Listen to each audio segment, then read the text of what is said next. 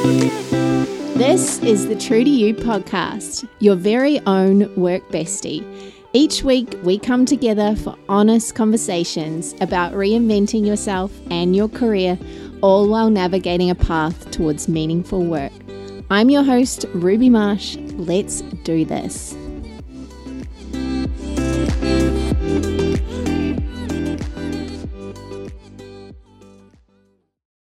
Hey, hey, and welcome to episode 29. And this also marks the first episode for 2020. OMG, we are actually here. So, for today's episode, I thought about sharing something that's been on my mind for quite a while. And well, I haven't really found the right medium, the right time to express this thing that's been on my mind.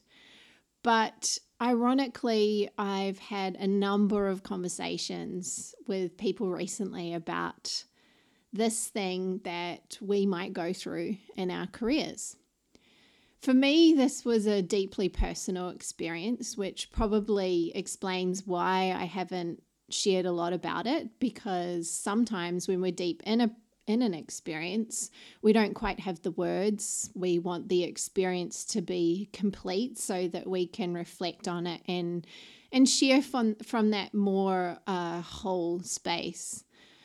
Chances are, as I share this story, you might have felt this too at one point in your career, or maybe you are that woman that's going through it right now I'm speaking today to the woman who has spent the good part of her 20s building her career. She's been on the build, on the up, and she's in her early to mid 30s now, perhaps even late 30s. But she's come to this fork in a road. Uh, you're ready for a transition. You're ready to transition out of this career. It's time. For reals. You're going to go full time into something completely new. Let me get one thing straight though. For almost every woman who I've guided through this transition process, it, I, what I realized is that they don't just make this leap from one thing one day to another the next. Instead, you start this process while you're still in your full time job You've got a few notes in your journal, a few dreams, a few desires, passions uh, coming alive. You're exploring your creativity more. You're beginning to build a side hustle, maybe. You start to enroll in other courses, things that are completely different to what you're doing right now. But they're things that allow you to, to make this transition and to, and to do it over time. And then that day comes. And just like that, you're free of your old career. My personal story of transition began around about six years ago. And those first few months on the floor of that amazing Lululemon store are really still quite familiar in my brain. There was newness, there was anticipation, there was new friends and a tribe that I had longed and desired for for months, if not years even. But it was also quite possibly, amongst all of this newness and goodness, one of the strangest times of my life. Strange because I was living in this completely new world, and then at the same time, I was still attached to my old one. In my new world, days were spent hanging out with wealthy Mosman folk, talking about their new workout routines, how much they'd indulged on the weekends, maybe a little bit too much champagne here and there, and providing uh, suggestions of which yoga pants would be most appropriate for this newfound workout routine that they were so passionate about. And when something vaguely associated with my old life came up in conversation, I would drop in the words, I'm actually an architect as well. I found myself slipping those words into conversations wherever I could. At the same time, I was distinctly separate from my old career. And with this separation, I experienced this amazing freedom. It was such a paradox. I had this space to breathe. I could finally come home to myself, and my spirit felt alive again. But on the other side of joy, there was this sense of emptiness. I had lost a part of my well crafted identity. As you all know from episode four, yes, we're going back into the archives a little bit. That episode was called The Story I Was Telling Myself. I took you on a deep dive, a journey into my story of belonging and finding my place in the world. In that episode, I shared with you how, from about my late teens, my identity and my sense of self was deeply associated with mostly external things the career I chose, the company I worked for, the suburb I lived in, and so on.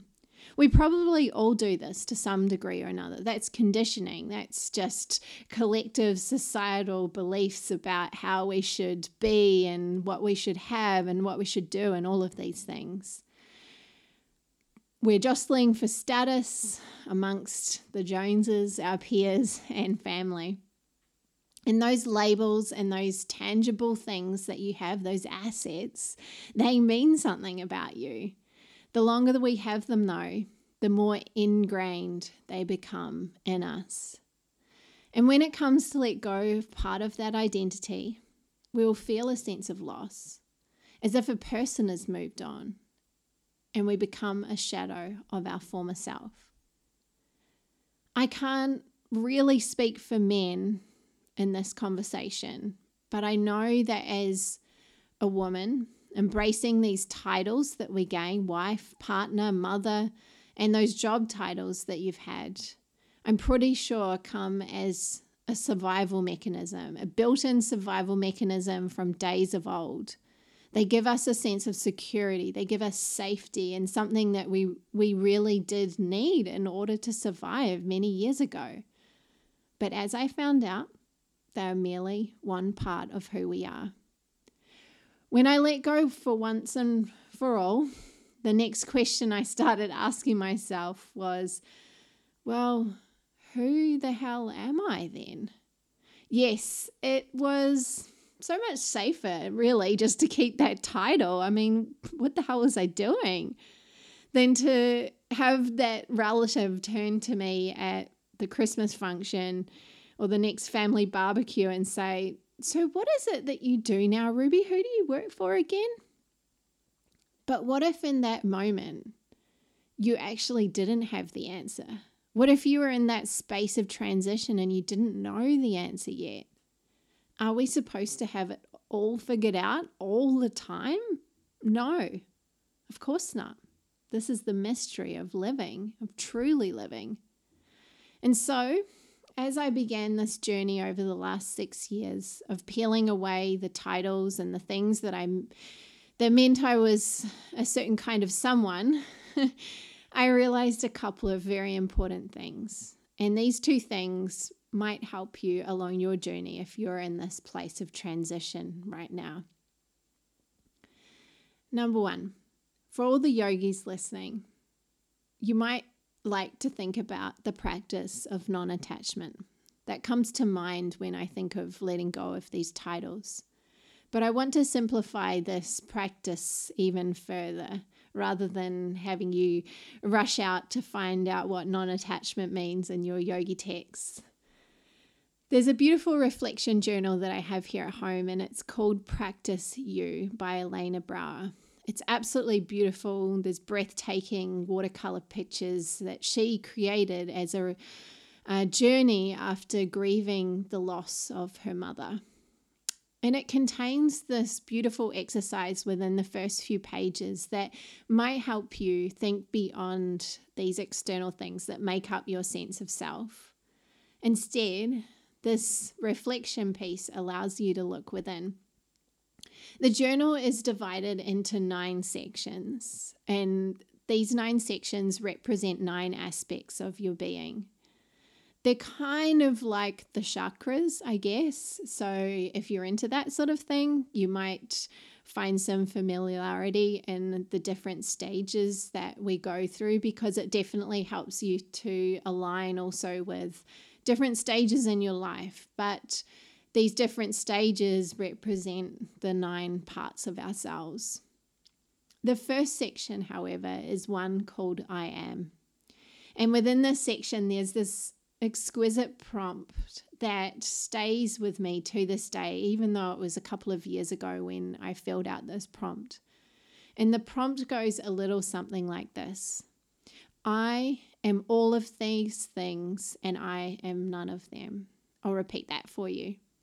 I am all of these things and I am none of them. In the book, you'll find four boxes below. And in these boxes, you're asked to write the various labels or titles that you have, but then also express what's beneath those labels. For wife, who are you? Who are you really as the wife? Uh, and and it, it allows you to dive into not so much what that title is, but how you show up for that other person, your partner in your life who you are as the sister. What is what is the sister really or what is the coach or what is the architect? So I would invite you if you want to after listening to this podcast to maybe write that prompt down. I am all of these things and I am none of them. It allows you to say, on one hand, yes, I'm the wife, I'm the mother, I'm the daughter, I'm the sister, friend, architect, uh, coach, trainer, artist. But then beneath those labels, really, who are you? What in that role, who who are you for those people in your life? It's a beautiful, beautiful exercise. And then the second thing I invite you to do is if you're going through this period of transition, and this I know will uh, be familiar for any of the women listening that have become mamas, they'll know that that is a huge, huge transition that you go through in your life. I I can't speak directly to that yet, but I I have had many conversations around this and have coached many many women that are mamas, so I I am familiar with what you experience. And that is to look at this period through the lens of a growth mindset versus a fixed mindset. And this is a concept that you might have heard before. If you've ever heard someone say to you, and this might come from an older relative in your life, but I've always been like that, I can't change. And they kind of stomp their heels and they say, That's it, you have to deal with me being this way. And the thing is, is that when you think about that, and you think about also um, that might be a personality trait for them that they just say, I can't change. And that's a fixed thing, right?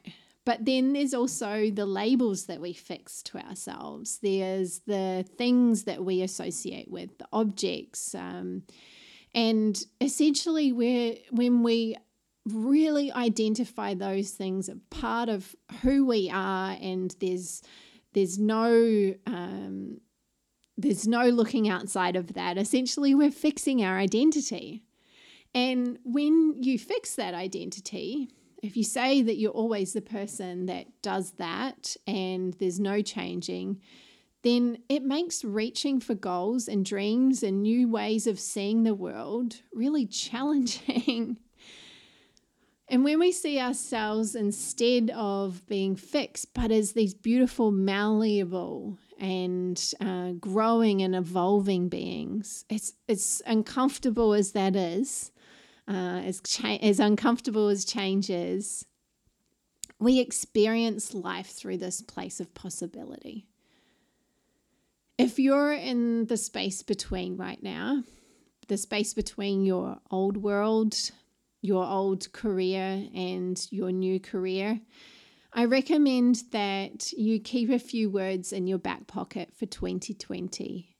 And each time you feel yourself fixating on that old part of yourself or feeling a loss of identity or um, there's changes getting too hard and intense and I don't know who I am anymore, remember these few words because they might really help you move through this space with a little bit more ease. I want you to think of things like curiosity, freedom, and experimentation. These words might help you move through this time with a little more lightness and a little more fun, and see this as simply your evolution as a woman, as an incredible woman who is alive on this planet and this planet full of possibility and, and change right now. And finally, I'm going to simmer down for a second because I was I was up on my soapbox there for a moment. Finally, I want you to remember that as women, we are masters of reinvention. We have a monthly cycle. And sometimes we change our mind like the seasons. The poor men in our life, they just don't know what to expect one day to the next. One day it's a new haircut, for sure. I can do that. Redecorate your home, consider it done. It keeps us alive. This change and this flexibility keeps us thriving and creatively fulfilled. We need it. We really do.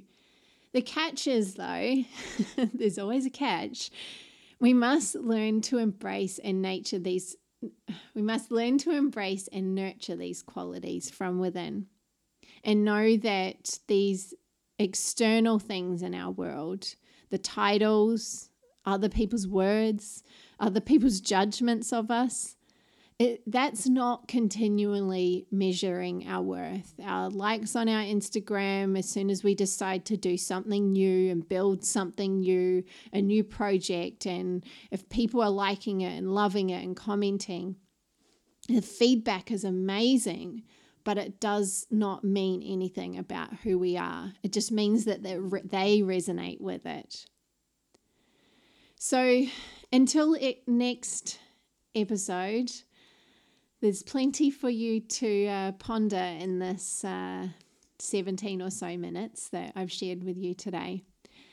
Until next episode, I want you to have the most amazing week. And I really, truly hope that 2020 is bringing everything that you wish for so far. And that if you're in that time of transition, embrace it, embrace it with wide open arms.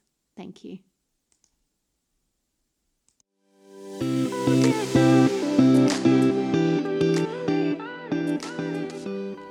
Hey there, girlfriend. Podcasts are incredible, aren't they?